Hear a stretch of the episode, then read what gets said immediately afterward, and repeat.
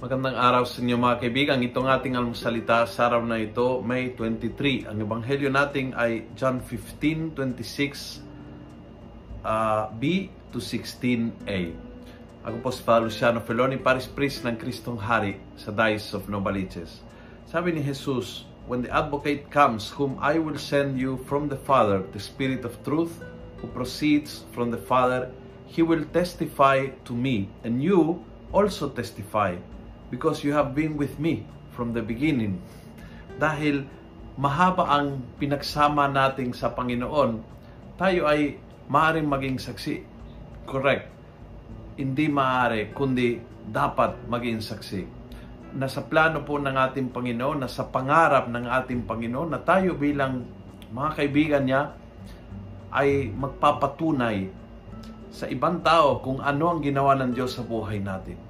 Kukwento natin sa iba ang mga kahangahangang ginawa ng Diyos. Ikukwento natin, isishare po natin ang gawa ng Diyos, ang kabutihan ng Diyos, ang, ang habag ng Diyos.